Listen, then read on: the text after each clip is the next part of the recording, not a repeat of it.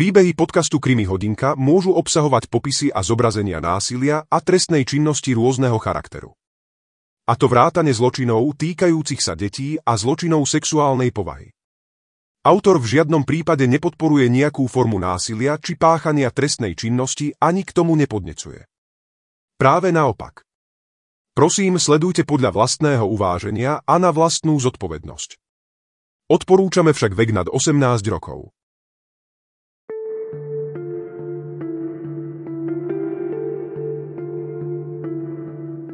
Sérioví vrahovia sú v populácii vnímaní rôzne. Vyvolávajú zvedavosť v kombinácii so strachom a znepokojením. A napriek tomu dokážu ľudí fascinovať, dokonca až očariť. Ich zločiny väčšinou prinesú určitý netypický druh slávy v podobe pozornosti médií a fascinovaných jednotlivcov, ktorí študujú ich činy a myslenie. Neraz sa dokonca pokúšajú s vrahmi nadviazať vzťahy. Vedecké poznatky nám ukazujú, že sérioví vrahovia sú, boli a budú prítomní naprieč celou históriou ľudstva. Vyskytovali sa dávno predtým, ako sa do slovníka a povedomia spoločnosti dostal pojem sériový vrah. V dávnej minulosti, predtým, než sme ako ľudia boli schopní pochopiť, že mnohé ohavné a nepochopiteľné činy sú dielom samotného človeka, boli sériové vraždy, často pripisované príšerám, vokolakom či čarodejniciam. My dnes síce už nejakú tú dobu vieme, že zlo v skutočnosti pochádza od nás, od ľudí. Ale aj tak sa nám doteraz nepodarilo úplne pochopiť, čo sériových vrahov motivuje, čo sa im odohráva v hlavách, či sú rodení, alebo sformovaní okolnostiami a hlavne, či je možné ich besnenie predvídať a predísť následkom. O možných pohnútkach jedného sériového vraha z maďarskej histórie si povieme práve dnes.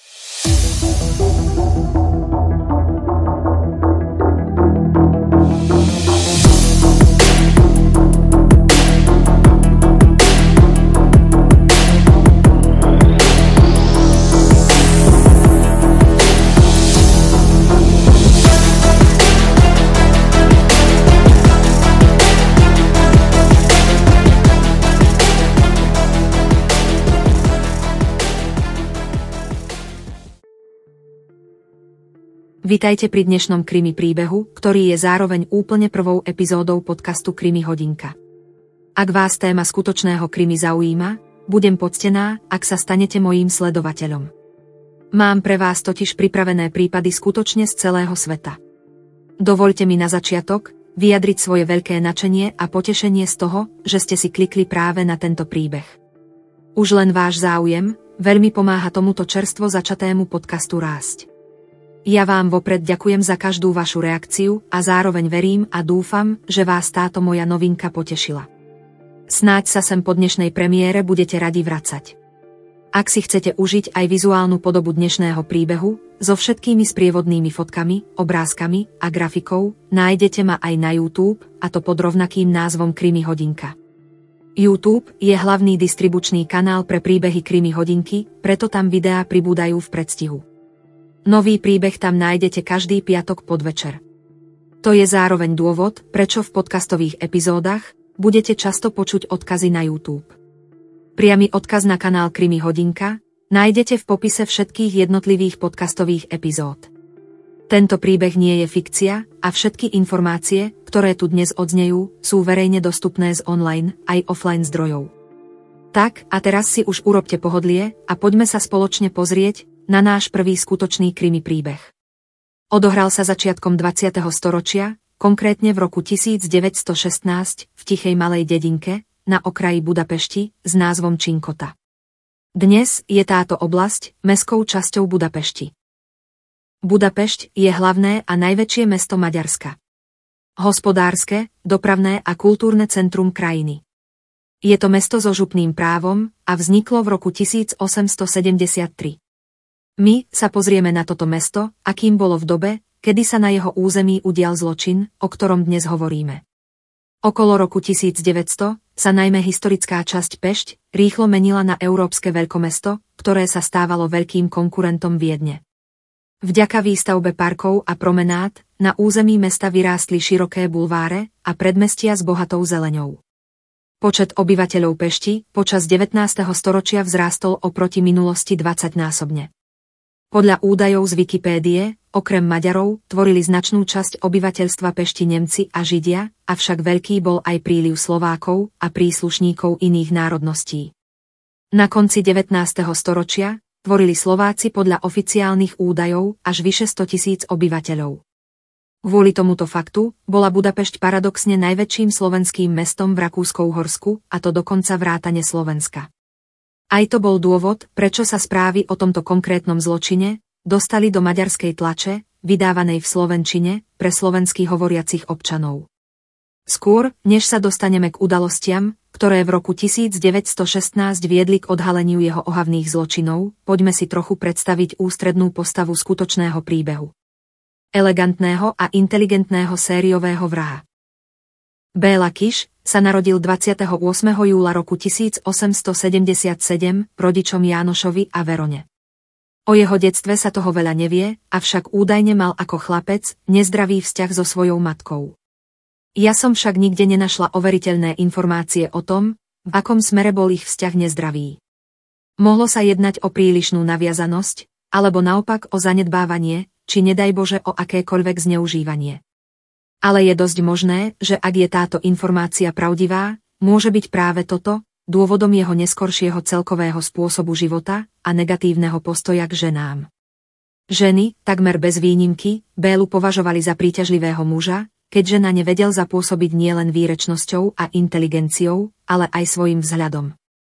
Bol to blondiák, so žiarivo modrými očami a nosil švihácké vykrútené fúziky, tak typické pre maďarských mužov tej doby. Okolo roku 1900 sa Kiš nasťahoval do prenajatého domu na adrese Košutova ulica 9 v Činkote. Živil sa ako klampiar a v dedinke mal aj svoj vlastný obchod s dielničkou, kde svoje služby ponúkal. Béla sa vraj zaujímal aj o astrológiu a údajne ho fascinovali okultné praktiky. O jeho intelekte svedčí nielen to, že klampiarskému remeslu sa naučil úplne sám, bez akéhokoľvek kurzu, školy či inštruktáže, ale aj to, že sa neustále snažil na sebe tvrdo pracovať a zlepšovať.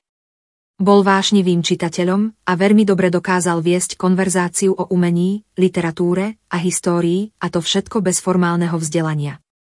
Tieto schopnosti Kiš využil naplno a dokázal si vytvoriť styky s ľuďmi z vyšších spoločenských kruhov, ako aj z akademického prostredia. A jemu práve o toto išlo. Chcel zapadnúť medzi úspešných a významných ľudí a túžil byť jedným z nich.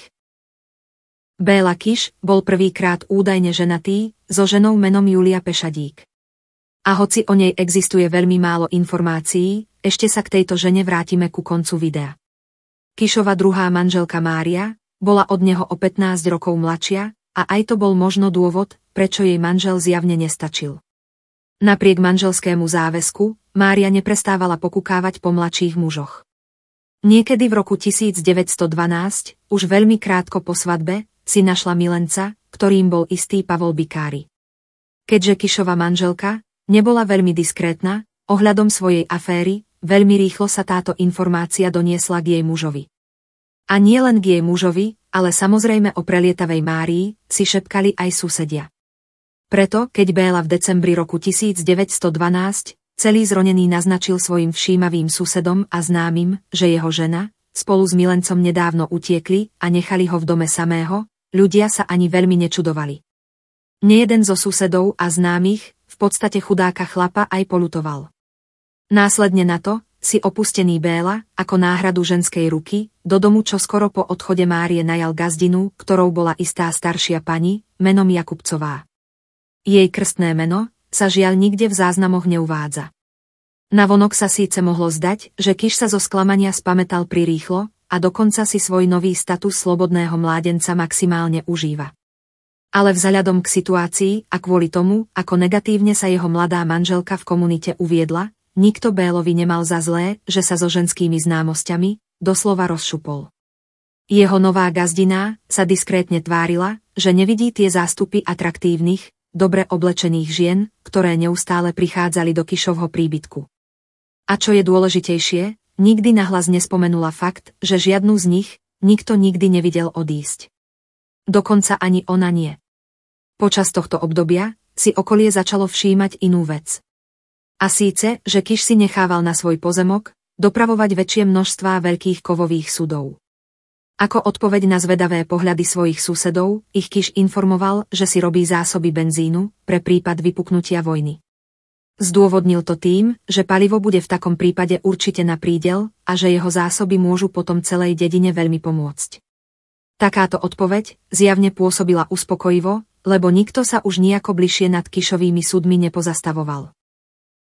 Približne v rovnakom čase skupina detektívov z Budapešti začala pátrať v okolí ohľadne prípadu zmiznutia dvoch vdov. Jedna sa volala Katarína Vargová a druhá pani Šmidáková. Tieto dve už niekoľko týždňov nenadviazali kontakt so svojimi priateľmi alebo príbuznými. Obe tieto ženy, samozrejme nezávisle na sebe, lebo sa nepoznali, povedali priateľom a rodine, že idú na stretnutie s istým mužom, menom Hoffman, ktorý žije v štvrti Činkota. Potom, čo miestna polícia vykonala základné vyšetrovanie, príslušníci dospeli k záveru, že aj spomínaný pán Hoffman niekam zmizol bez stopy, pričom nemali žiadne ďalšie informácie a žiadnu inú možnosť, ako sa k záhadnému mužovi dopátrať. Ohlásili teda, vo veci zmiznutí, koniec vyšetrovania. Koniec koncov, vojna bola takmer pred dvermi a tak policajti svoju energiu nasmerovali na naliehavejšie problémy. V novembri roku 1914 bol aj odvedený do vojenskej služby a musel odísť na front, i hneď po zložení prísahy a vyfasovaní uniformy a pušky. Starostlivosť o domácnosť zveril svojej dôveryhodnej gazdinej. Takmer dva roky sa okrem vojenskej služby v Kišovom živote neudialo nič významné. Ale ani nenastal posun v pátraní po zmiznutých ženách.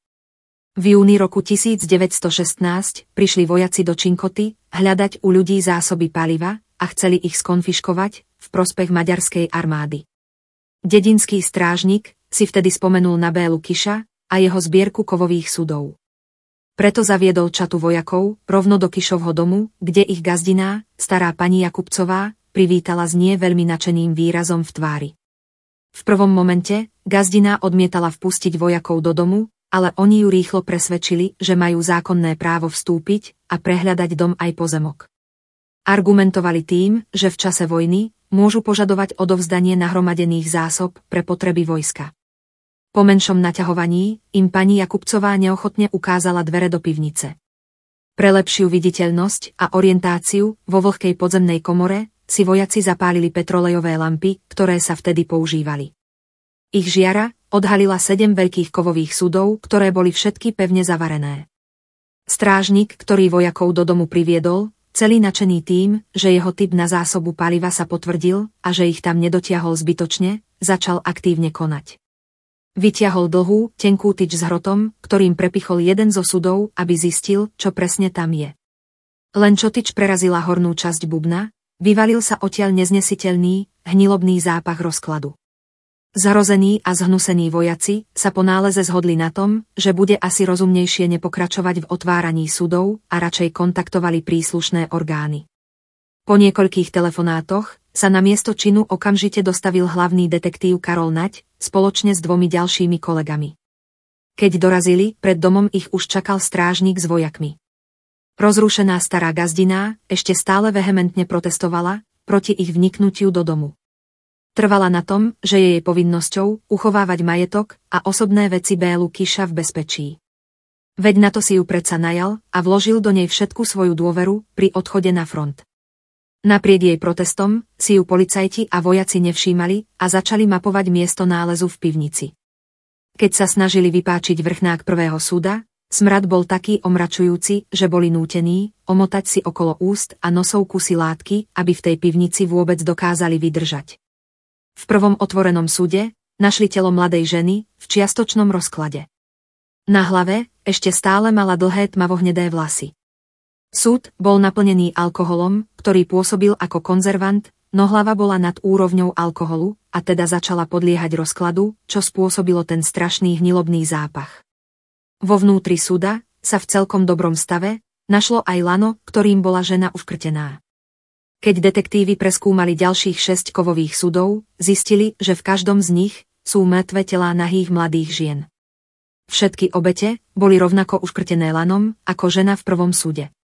Pri neskoršom výsluchu stará gazdina prehlásila, že vie o tom, že súdy boli priebežne doručované do domu. Keďže však bola diskrétna a lojálna zamestnankyňa, cítila, že nie je na mieste pýtať sa Kiša, na čo si ich objednal. A ako povedala, keďže pán Kiš vždy zabával mladé dámy, predpokladala, že v nich skladuje nelegálne liehoviny. Tie vraj často kupoval pre účel ohúrenia a uspokojenia svojich ženských návštev. Potom, čo policajti zariadili, aby súdny lekár a pracovníci márnice vyzdvihli nájdené obete, pustili sa prehľadávať dom a zalesnené pozemky okolo neho. Ako sa dalo očakávať, našli oveľa viac mŕtvych tiel. Niektoré boli v súdoch a iné zaspochované do zeme.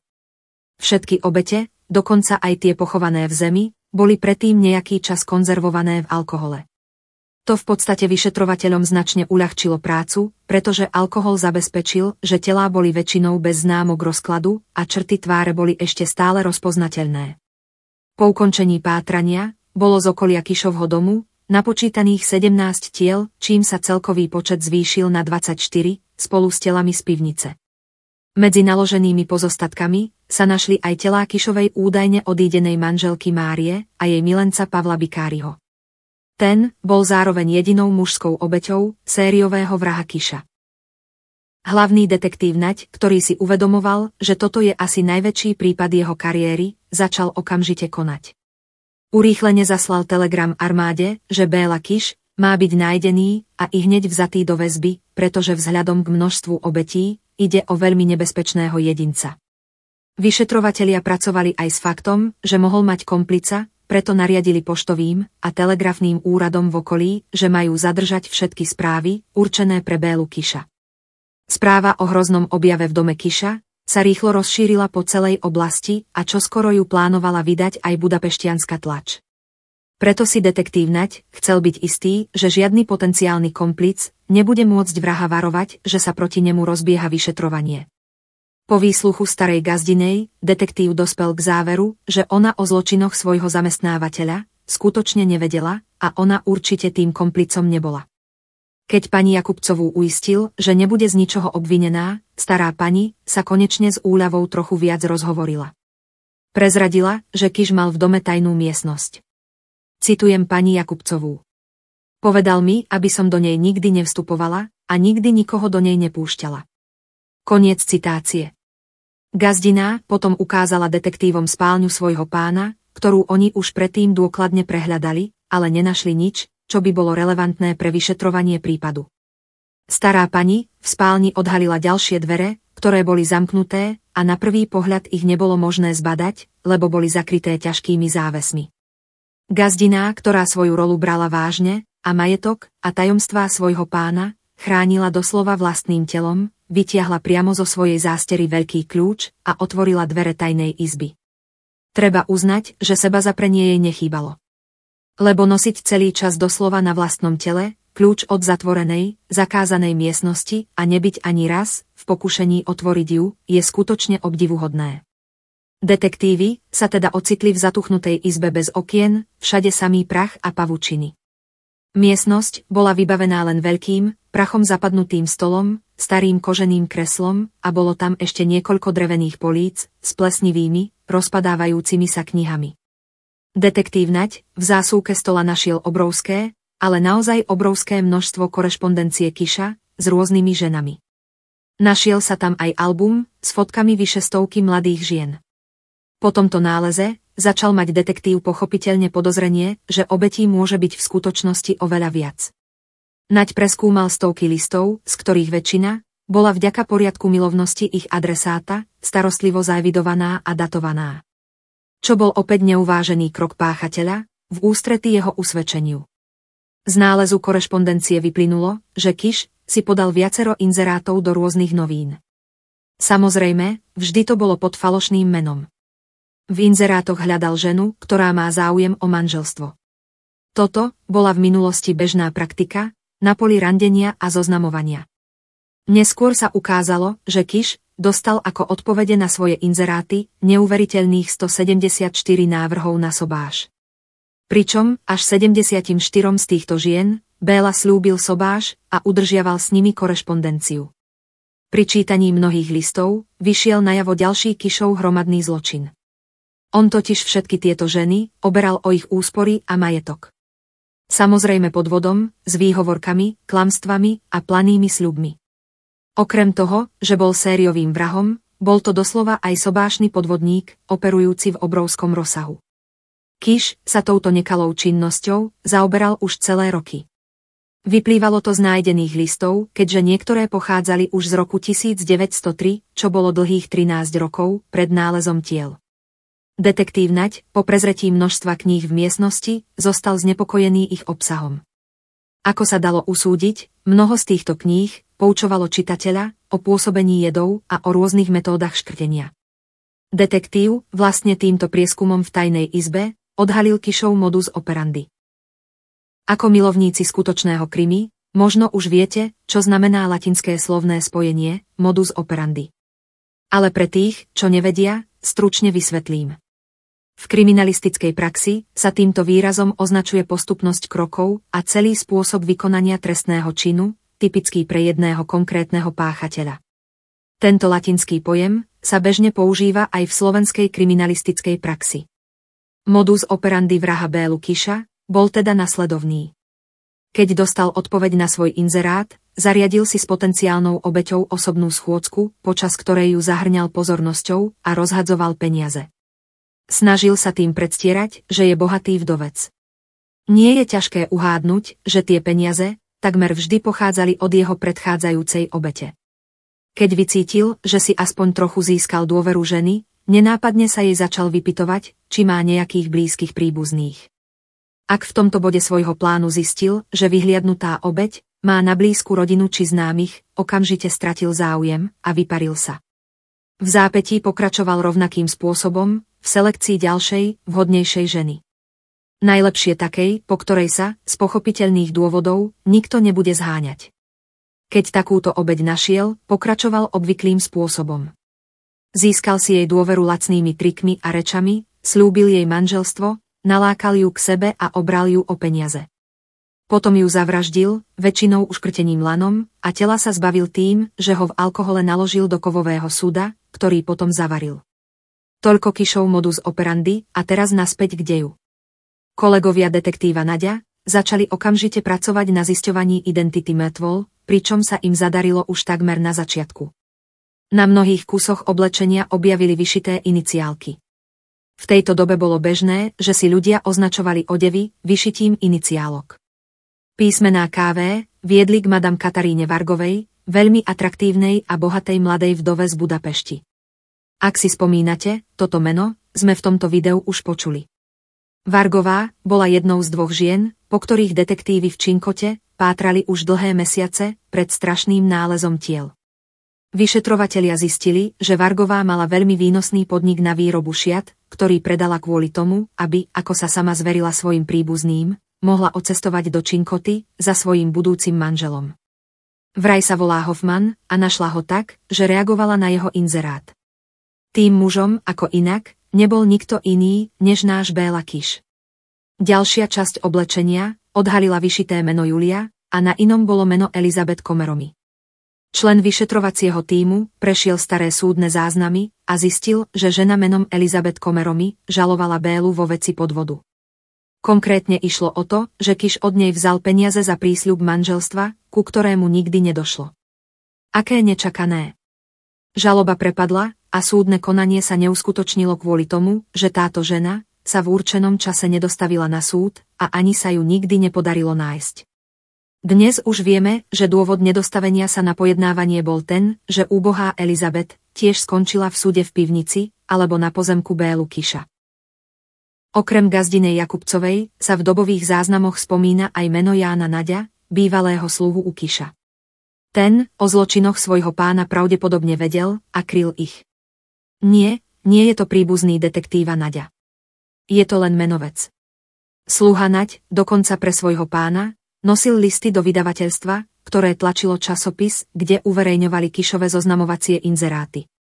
O sluhovi Naďovi je známe len to, že za svoj údajný podiel na Kišových zločinoch a za napomáhanie bol vzatý do väzby a viedlo sa proti nemu vyšetrovanie. Tieto údaje aj o ňom som získala z dobových novín z roku 1916 s názvom Slovenské noviny, vydané v Slovenčine, budapeštianským vydavateľstvom a datované dňom útorok, 16. mája 1916. V týchto novinách vyšiel v ten deň, v rubrike Chýrnik, článok s názvom Hromadná vražda v Činkote. Uvediem aspoň krátku citáciu z tohto článku, aby ste videli, aká veľká kauza to svojho času bola. A to nie len v Budapešti, ale aj na Slovensku a medzi maďarskými Slovákmi, pre ktorých boli tieto noviny vydávané. Taktiež je to zaujímavé čítanie kvôli samotnej dobovej Slovenčine, ktorá bola trochu iná, než je dnes. Citujem. Sedem obetí činkockého plechára, v nedeľu popoludní, v činkockom cintoríne, za prítomnosti úradných osobností a obrovského množstva ľudu, v siedmých hroboch, uložili na väčší odpočinok. V Činkote, sotva kedy bolo toľko ľudu, ako včera pri pohrabe obetí. Zástup odhaduje sa na 16-18 tisíc hlav.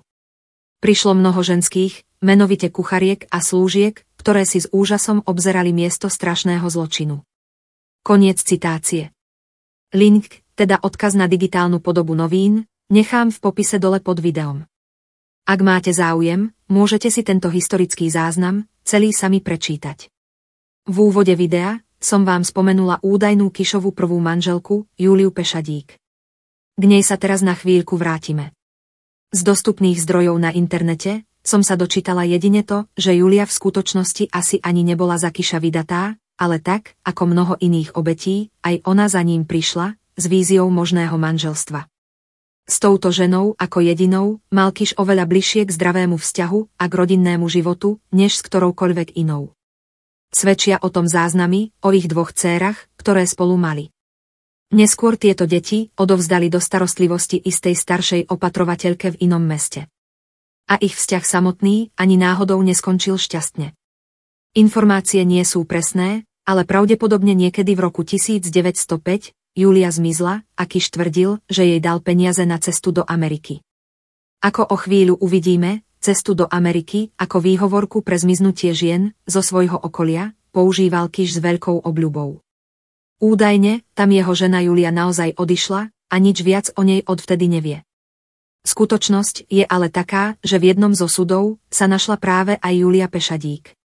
A zdá sa, že to bola presne tá obeď, ktorej meno Julia bolo vyšité na častiach odevu. Ako som spomenula pred chvíľou vo videu. A teraz už naspäť k pokračovaniu vyšetrovania. Jednou z obetí v súdoch bola aj istá Margaréta Tótová, po ktorej sa v roku 1906 zľahla zem potom, čo odišla do Činkoty navštíviť potenciálneho manžela Kiša v jeho dome. A znovu sa zopakoval navlas rovnaký tragický scenár. Krátko po jej príchode, Jukiš prinútil napísať list svojej matke, v ktorom stálo, že žiadna svadba sa nekoná a že Margaréta neznesie hambu za jeho odmietnutie.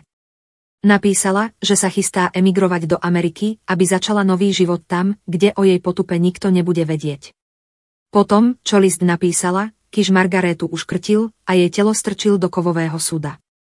Následne poslal list jej matke. Napriek listu, Margarétina rodina po nej ešte nejaký čas pátrala, lebo nechceli veriť tomu, že by bez rozlúčky ocestovala tak ďaleko, bez ohľadu na potupu. Keďže však v tej dobe nikto Kiša nepodozrieval, a ani nevedeli jeho skutočné meno, rodina nemala žiadnu šancu zistiť, čo sa jej v skutočnosti stalo. Napokon boli nútení akceptovať fakt, že asi žije svoj nový život v Amerike. O to strašnejšie, musela na nich zapôsobiť správa o tom, ako a kde ich Margareta reálne skončila.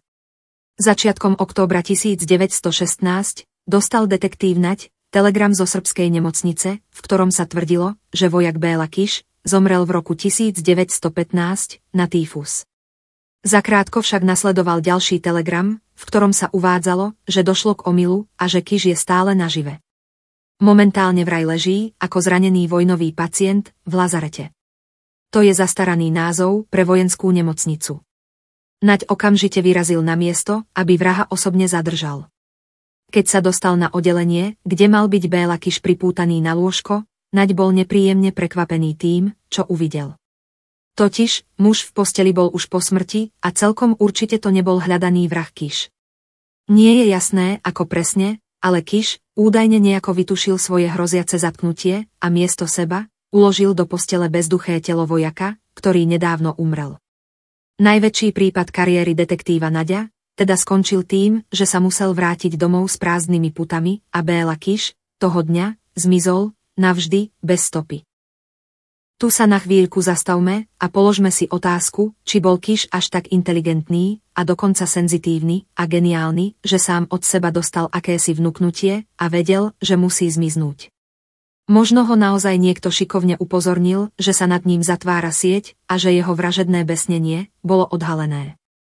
Ak si pamätáte, v úvode videa odznelo, že šéf detektívov Nať od začiatku podozrieval Kiša, že pri takom obrovskom rozsahu svojho vyčíňania musel mať komplica. Môj osobný názor je, že to tak naozaj bolo, že Kiš komplica mal a bol ním práve sluha Ján Nať, spomenutý v slovenských novinách.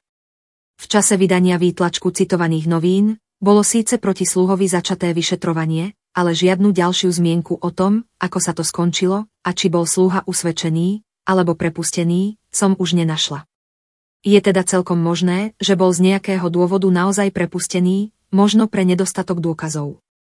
Preto bol práve on schopný poslať Kišovi správu o tom, že je čas sa vypariť. Ale ako hovorím, toto je len moja teória. Pokojne mi napíšte dole do komentárov, čo si myslíte vy. Napíšte mi, či podľa vás mal sériový vrah Kiš, šiestý zmysel, ktorý mu umožnil vycítiť, že po ňom idú, alebo mu jednoducho niekto pomohol. Aj keď podľa mňa je tá prvá možnosť menej pravdepodobná, asi nesmieme zabúdať na to, ako dlho sa tomuto mužovi darilo tajiť jeho vražedné ťaženie. To si naozaj vyžaduje inteligentnú, hoci zvrátenú osobnosť. Je naozaj ťažko povedať, do akej miery zohral rolu aj fakt, že sa toto všetko odohralo začiatkom 20. storočia, kedy forenzná veda a kriminalistická prax boli ešte v plienkach. A to nehovorím o absencii modernej techniky, všade okolo nás. Keď pripustíme možnosť, že Kiš unikol vďaka vlastnej šikovnosti a bez pomoci komplica, položme si aj otázku, či by sa mu darilo toľké roky vraždiť bez povšimnutia, zlikvidovať minimálne 24 ľudí a ešte aj zmiznúť navždy bez trestu aj v prípade, ak by sa tento prípad odohral v súčasnosti. V dobe nespočetných technických a forenzných možností, v dobe GPS a kamier na každom kroku a v dobe internetu a sledovania nášho pohybu cez mobil. Pokiaľ ide o spôsob, akým boli Kišové zločiny odhalené, v skutočnosti existujú dve verzie. Jednu z nich sme si už popísali. To je tá o vojakoch, ktorí prišli do Činkoty hľadať palivo a očakávali, že ho nájdu v súdoch v Kišovej pivnici. Viaceré maďarské internetové magazíny však uvádzajú aj inú verziu.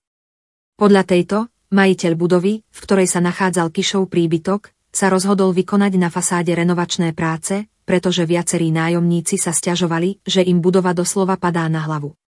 Tento majiteľ, muž menom Marton Krešinský, si teda zavolal na pomoc lekárnika zo susedstva, muža menom Ištván Takáč a spoločne sa vybrali do Kišovej pivnice. Muži si boli vedomí, že Kiš v tom čase slúžil u vojska a teda usúdili, že mu určite nebude vadiť, ak si od neho požičajú nejaké náradie. Krešinský ako majiteľ celej budovy vedel, čo asi v pivnici u Kiša nájde, pretože Kišovi pri podpise nájomnej zmluvy zanechal k užívaniu množstvo náradia. Vedel totiž, že Béla je klampier a že sa mu niečo z toho môže zísť. Podľa tejto druhej verzie, teda súdy so zavraždenými ženami, našli práve títo dvaja, Krešinský s takáčom a nie vojaci s dedinským strážnikom. Nech už je pravda kdekoľvek, dôležité je, že sériového vraha odhalili. A ešte krátky dovetok k jeho možnému motívu. V úvode videa odznelo, že Kišové vyčíňanie môže mať korene v jeho detstve, konkrétne v jeho niedobrom vzťahu voči vlastnej matke. Niektoré zdroje ale uvádzajú, že u Kiša sa už vo veľmi mladom veku rozvinula porucha osobnosti, spočívajúca v tom, že nebol schopný normálne fungovať v sociálnych interakciách. Ľudia, muži aj ženy bez rozdielu potvrdili, že sa v jeho prítomnosti po nejakom čase cítili stiesnene. Napriek prvotnému očareniu Kišovým vzhľadom a jeho distingvovaným vystupovaním, nie každého Kiš dokázal presvedčiť, aby mu začali dôverovať. Našlo sa mnoho takých ľudí, ktorí rýchlo vycítili, že Béla sa nevie v spoločnosti iných ľudí uvoľniť, že má problém pozrieť sa do očí, prípadne vyjadriť city či sympatie a podobne. Tento jeho blok mu zabránil nadviazané vzťahy, najmä tie romantické, posunúť na hlbšiu úroveň a s akoukoľvek ženou sa reálne usadiť. Dnes by pravdepodobne táto jeho osobnostná črta bola považovaná za prejav poruchy autistického spektra, konkrétne za Aspergerov syndróm. Okrem toho, Kiš údajne trpel impotenciou a svoju frustráciu z tohto stavu si vybíjal práve na svojich obetiach. Za všetky svoje zlyhania v osobnom a intímnom živote vinil ženské pokolenie ako také. Čo sa týka Kišovho ďalšieho pohybu po úteku, existujú dve pravdepodobné teórie. Buď sa vrátil na front a zabil vojaka, aby si privlastnil jeho identitu, čo by vzhľadom na jeho minulosť, nebol pre neho vôbec žiadny problém, alebo si to ešte zjednodušil a ukradol doklady niektorému z množstva zabitých vojakov, ktorými bola vojnová zóna doslova posiata. So zmenenou identitou potom mohol žiť ešte ďalšie desaťročia, doslova schovaný pred svetom. Isté je len jedno. Kiš je vzhľadom na jeho dátum narodenia, už dávno po smrti a svet sa asi nikdy nedozvie, ako žil a koľkým ďalším obetiam ublížil po októbri 1916. Prípady vražd, sériového vraha Bélu Kiša, žiaľ zostanú navždy otvorené a vrah, napriek tomu, že celkom iste usvedčený silou dôkazov, nebude nikdy potrestaný. A čo je horšie, jeho obete a pozostali po nich, sa nikdy nedočkali a ani nedočkajú spravodlivosti a formálneho, ani emocionálneho uzavretia tejto straty. Keďže prípad Bélu Kiša sa stal po vojne notoricky známym, v priebehu rokov a v rôznych častiach sveta ešte dlho dochádzalo k mnohým údajným spozorovaniam sériového vraha Kiša. Nič z tohto sa však nikdy naisto nepotvrdilo. Detektív Karol Nať, ktorý prípadu venoval toľko úsilia a ktorého Kiš v snoch prenasledoval ešte mnohé roky, tak opustil tento svet s vedomím, že muž, zodpovedný za násilnú smrť minimálne 24 ľudí, šikovne unikol zatknutiu a pozemskej spravodlivosti. Podľa zdrojov na internete, Kišové zločiny inšpirovali aj viaceré umelecké počiny popkultúry. Na ich motívy vznikli napríklad viaceré piesne od hudobných skupín, francúzska divadelná hra, nemecký hororový film, ale aj román s názvom Hill House od indického spisovateľa Gopi Kotora. Ak vás zaujímajú detaily o týchto dielach, nájdete ich na Wikipedii. Odkaz nechám v popise, dolu pod videom. Práve ste si vypočuli príbeh sériového vraha z Maďarska, menom Béla Kiš, ktorého niektoré svetové médiá označujú aj ako upíra, keďže na krku niektorých jeho obetí sa našli akési dierky či stopy po uhryznutí. Z toho sa potom usúdilo, že sa Kiš pokúšal piť krv svojich obetí. Toto však ja osobne beriem len ako domnienku, nie ako fakt. Ale považovala som za dôležité spomenúť to v súvislosti s Kišom pre úplnosť a ucelený obraz. Okrem Bélu Kiša, z Maďarska pochádzajú aj ďalší sérioví vrahovia a nie je ich vôbec málo. Podľa údajov z internetovej stránky weltatlas.com je Maďarsko dokonca v úvodzovkách na úctyhodnom 16. mieste v smutnom rebríčku krajín, ktoré vyprodukovali najviac sériových vrahov na svete.